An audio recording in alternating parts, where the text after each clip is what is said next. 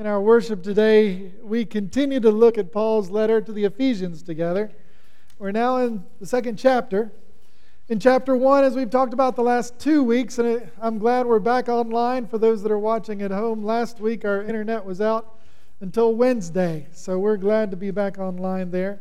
But for the last 2 weeks in chapter 1, Paul has been trying to encourage us that God's love and grace just wants to pour over and spill over and fill our lives with abundance, such abundance that it's like we're seated in Jesus Christ in heaven, in the heavenly places, around the throne, together with God the Father.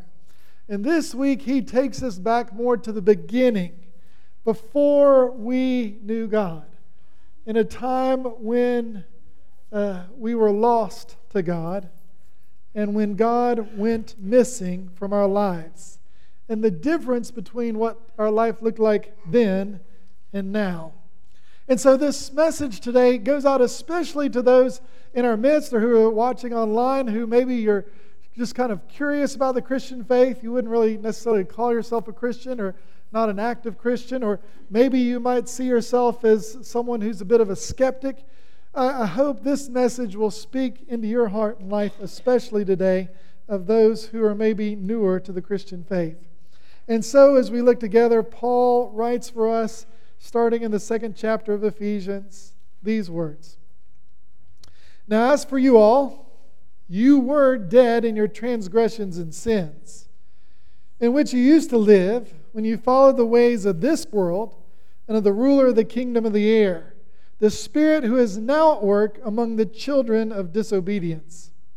All of us also lived among them at one time, gratifying the cravings of our flesh, following its desires and thoughts.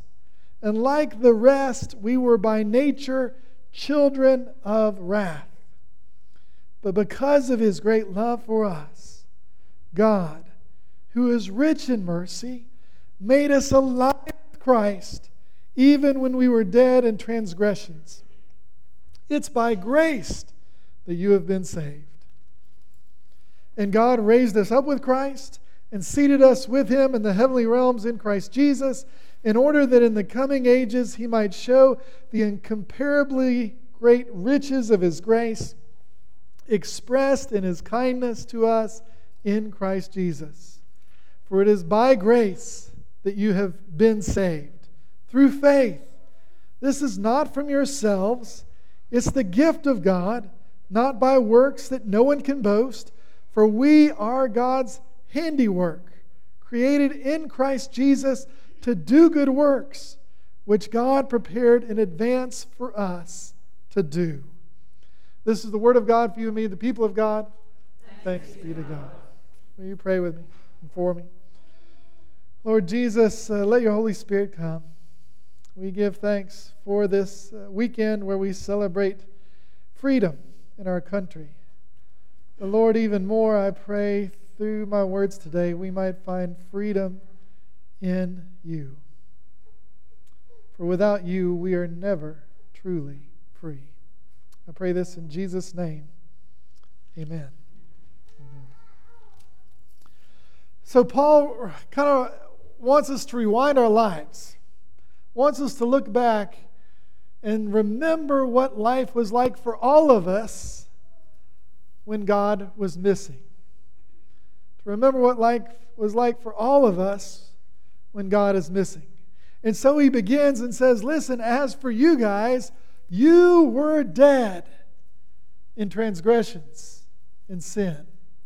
And right out of the gate, Paul kind of wallops us in the stomach and reminds us not of our physical death, but that when life begins, we're all stuck in spiritual death.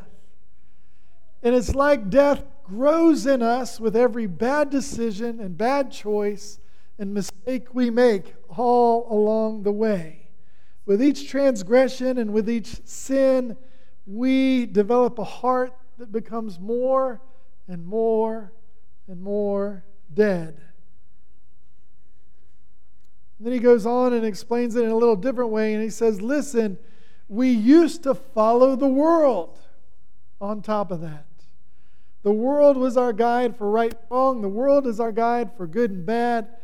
The world led us astray, and not just the world, but the one who runs the world, the spirit of the prince of the power of the air.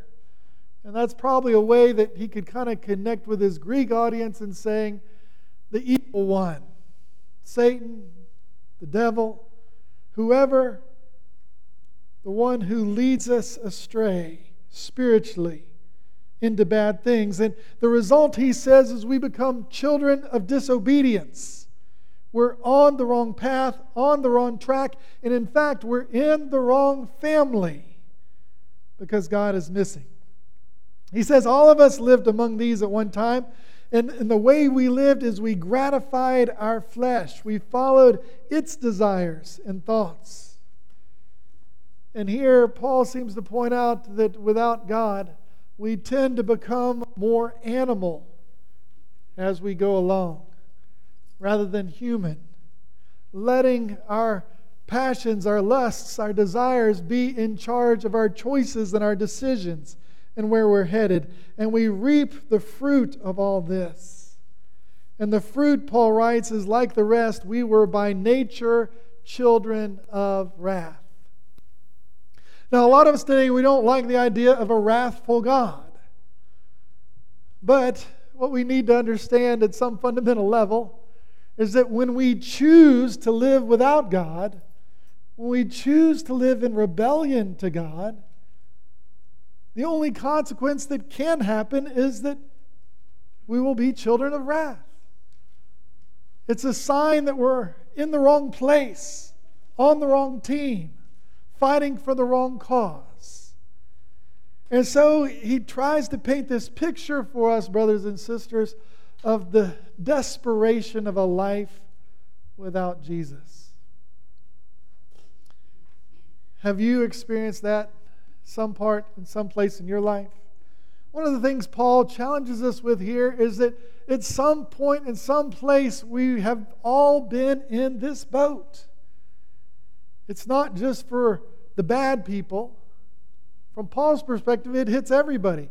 I mean, listen, this affected Paul, and he was a Jew of Jews, a Pharisee of Pharisees, from the tribe of Benjamin, he writes in Philippians. And as to the law, blameless.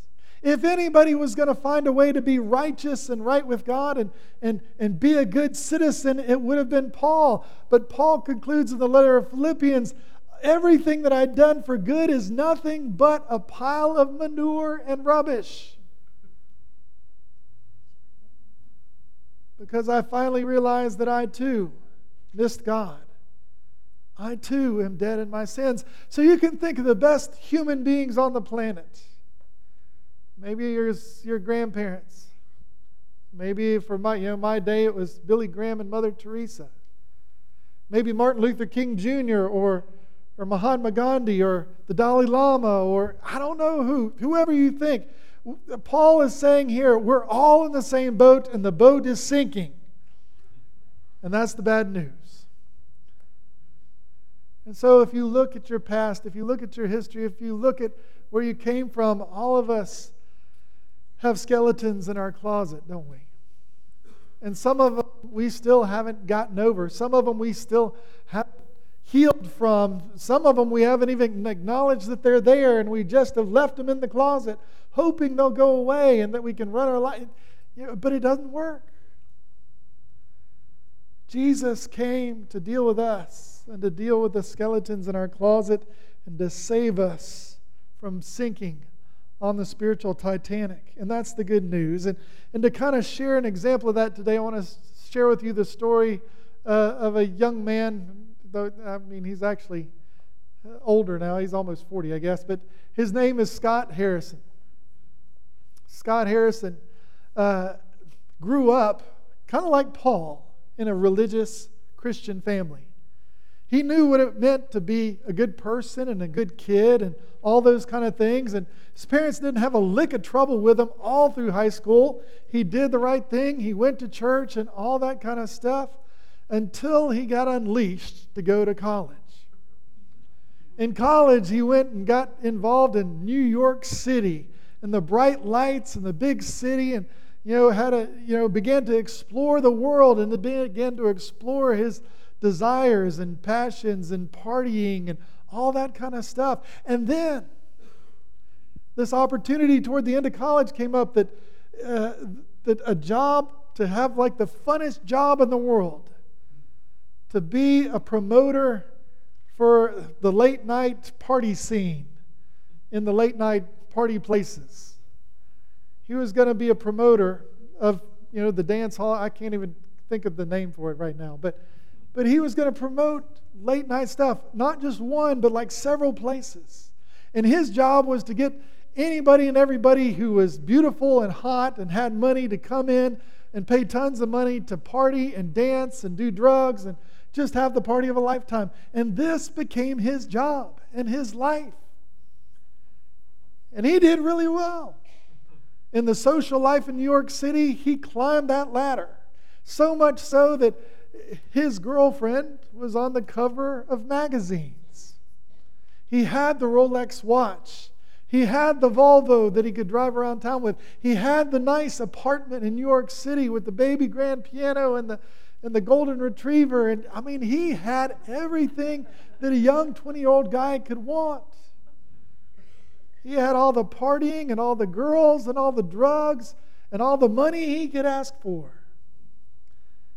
And that was fun for a while.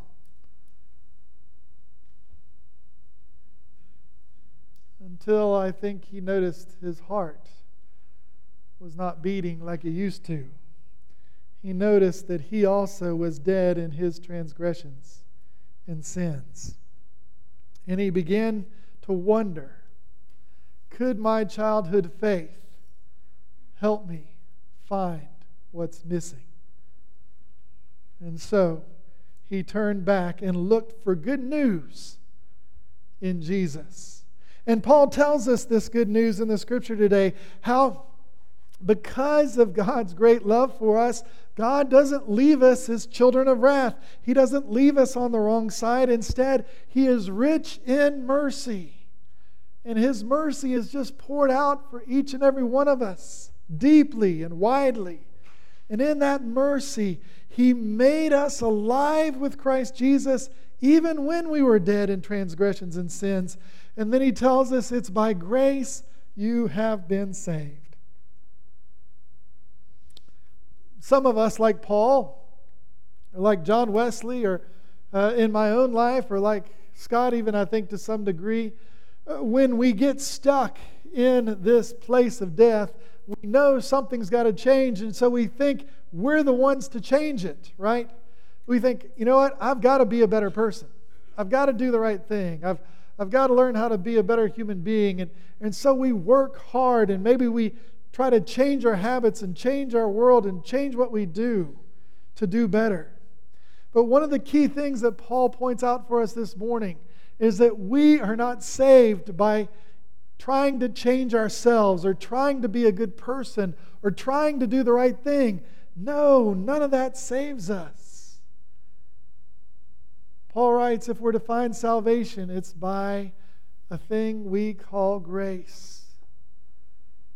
And Paul calls grace God's gift, a free gift, offered and given to us. All we have to do is accept it and say yes to the gift. And so he shares here that for by grace you have been saved from the law of sin and death. And you are saved through faith, both the faithfulness of Jesus Christ, but even more, as we say yes to Jesus in faith and we trust Him and surrender to Him and offer everything to Him and say, Jesus, you were able to conquer death. You were able to raise me from the dead spiritually. You're able to give me a new birth, to give me a second chance and a new life. And I say, thank you, Jesus. And so I will trust you with everything. All of who I am and all of who I want to be. And we express this faith. Often it starts in some kind of prayer. Some kind of saying, Lord, I love you. Lord, I need you. I've finally figured out, like Scott and like Paul and like Chris, I can't save myself. I can't be a good person on my own. I can't do the right thing by myself. I need your grace. I need Jesus. I need forgiveness. I need you to raise me up with Christ and seat me in heavenly places where I can know your abundant love and strength in Jesus' name. And so today, we give thanks. We give thanks for God's offer of grace for us. We are saved because of God's mercy and love. We are saved not by our own works or our own things we do, but we're saved by the blood of Jesus, His forgiveness and resurrection power, offering us to lean on and lean into Him and trust Him and be united with Him. And as we do that, we're not saved by good works, but Paul writes we're saved for good works. The last verse there, he says we're saved not by works, that none of us can boast in our salvation. We're all started in the same boat. We're all offered grace. We're all offered new birth. We're all offered Jesus Christ. We're all offered the opportunity to trust Him and make Him the Lord of our life. And so he says, for we are God's handiwork. We are created in the Messiah Jesus to do good works, which God has prepared in advance for us to do. And that is, though good works don't save us, once we follow Jesus, good works are a natural part of the outflow of our relationship with Jesus Christ. God has something for you that only you can do. For how you love your family, for how you minister and work and build friendships in your neighborhood, for how you share Jesus with a smile on your face at your job. There are certain things only you can do, and the Lord invites us in His grace to sit in high places and heavenly places, finding all the resources we need to be His kingdom people, to His praise, glory, hallelujah. Y'all, and this is what the story of Scott, this is what he found too. As he sought to change his life, as he looked back at Jesus once again, he said a scripture stuck out from James chapter 1, verse 27, of where he needed to go. He said, "Religion that God our Father accepts as pure and faultless is this. It's to look after orphans and widows in their distress, and to keep oneself from being polluted by the world." Is to look for orphans and widows in their distress and keep oneself from being polluted by the world. And as Scott looked at this and looked at his life as a 28-year-old, there was no comparison. He's like, I realized I'm 0 for 2. In the last 10 years of my life, I made all this money and all this stuff happen, and everything was about me and for me and my pleasure. I haven't done anything for the widows. I haven't done anything for the orphan. I haven't done anything for the poor and the needy. And maybe now I need to do a 180-degree turn and see what the Lord might lead me and how I can make this world a better place. And the second thing he did that day is he also realized he'd messed up because he had been polluted by the world. He let the world set his agenda and his values and his goals and his aspirations, and he wasn't going to do that anymore. And not only had he allowed the world to do that, for a living he had polluted the lives of as many people as possible around him. He saw that was my job, is to bring people to alcohol and bring people to the party lifestyle and to bring people to drugs and to bring people to spend all their money here at these nightclubs. And so he knew he was 0 for 2. And so he got out of the job. He sold and gave everything away. And he said, what can I do that'll most be different from what I've spent my last 10 years doing? So in a 180-degree turn, he sent his name out to go on board with local mission ministries like World Vision and others, Save the Children or whatever. UNICEF, and none of them wanted him. They said, "You're a party promoter. How would you fit here with us?" But finally, there was one group that said, "Well, we might can take you." And their name was Mercy Ships. They take basically hospitals all over the world to the neediest parts of the world to do surgeries that no one else can do in places no one else can go. And Mercy Ships said, "If you pay us $500 a month, we'll let you go along with us, and you can be our photojournalist and tell the stories of what's going on." He said, "Great. That sounds like the perfect 180-degree repent and turn and do something different." So he did for 2 years. He went around with Mercy Ships and saw, especially in Africa, just the desperate need, the desperate poverty, the desperate need for surgeries and healing and hope. But in his second year there, he also began to notice something, that a lot of the sickness that they were seeing, people coming in droves to the ship for healing, a lot of the sickness had to do with they were drinking dirty water. And the Holy Spirit started speaking to his heart and say, "You know, if you could do something about this dirty water, then maybe not as many people would be sick, and maybe they'd be better at school, and maybe they'd be better at their job, and maybe their life would be better if we could just make sure this 1 billion people that don't have clean water could have clean water."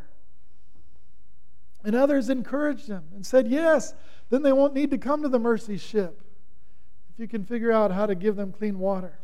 So he went home and he went back to his party guys, and the party folks said, "Well, we don't invest in charities because we don't believe our money actually goes to what it's supposed to." And so he said, "All right, I'm going to start a charity called Charity Water. And with Charity Water, 100% of what you give will go to giving water to the 1 billion plus people who have dirty water." And so he had a party, right? Because he knew how to do parties. He made people pay $20 to come to the party who were his friends from the old days. And they came and they offered $20. And that night, as they had this party and he talked about launching Charity Water, he raised $19,000. With that $19,000, they went and did their first project in Africa and built a well and offered clean water to a community in Africa. And that has grown and built and grown, and Charity Water continues to help millions of people find clean water who have never had clean water before. And now that number that was 1.1 billion is now down to like 700 billion through the work of Charity Water and others to make a difference. You see, he had found life. Jesus had raised him from the dead. He had given him new birth and seated him in heavenly places with all the resources that he was lacking when he had his Rolex and his BMW and all the other stuff he had. And he found life. And he found that he was also created in Christ Jesus to do something good that would bring a smile to God's face. And now it's our turn too. It's our turn to remember what it's like when we missed out on God. If we've said yes to Jesus, to give him more of our heart and life in surrender. If we haven't said yes to Jesus, to do that today or in the weeks ahead. But to find out how God has made you special. And there are things you can do to bring his goodness into your family and into this community, into our world that no one else can. The question isn't can we do it or not. The question is, will we do it? In the name of the Father, Son, and Holy Spirit.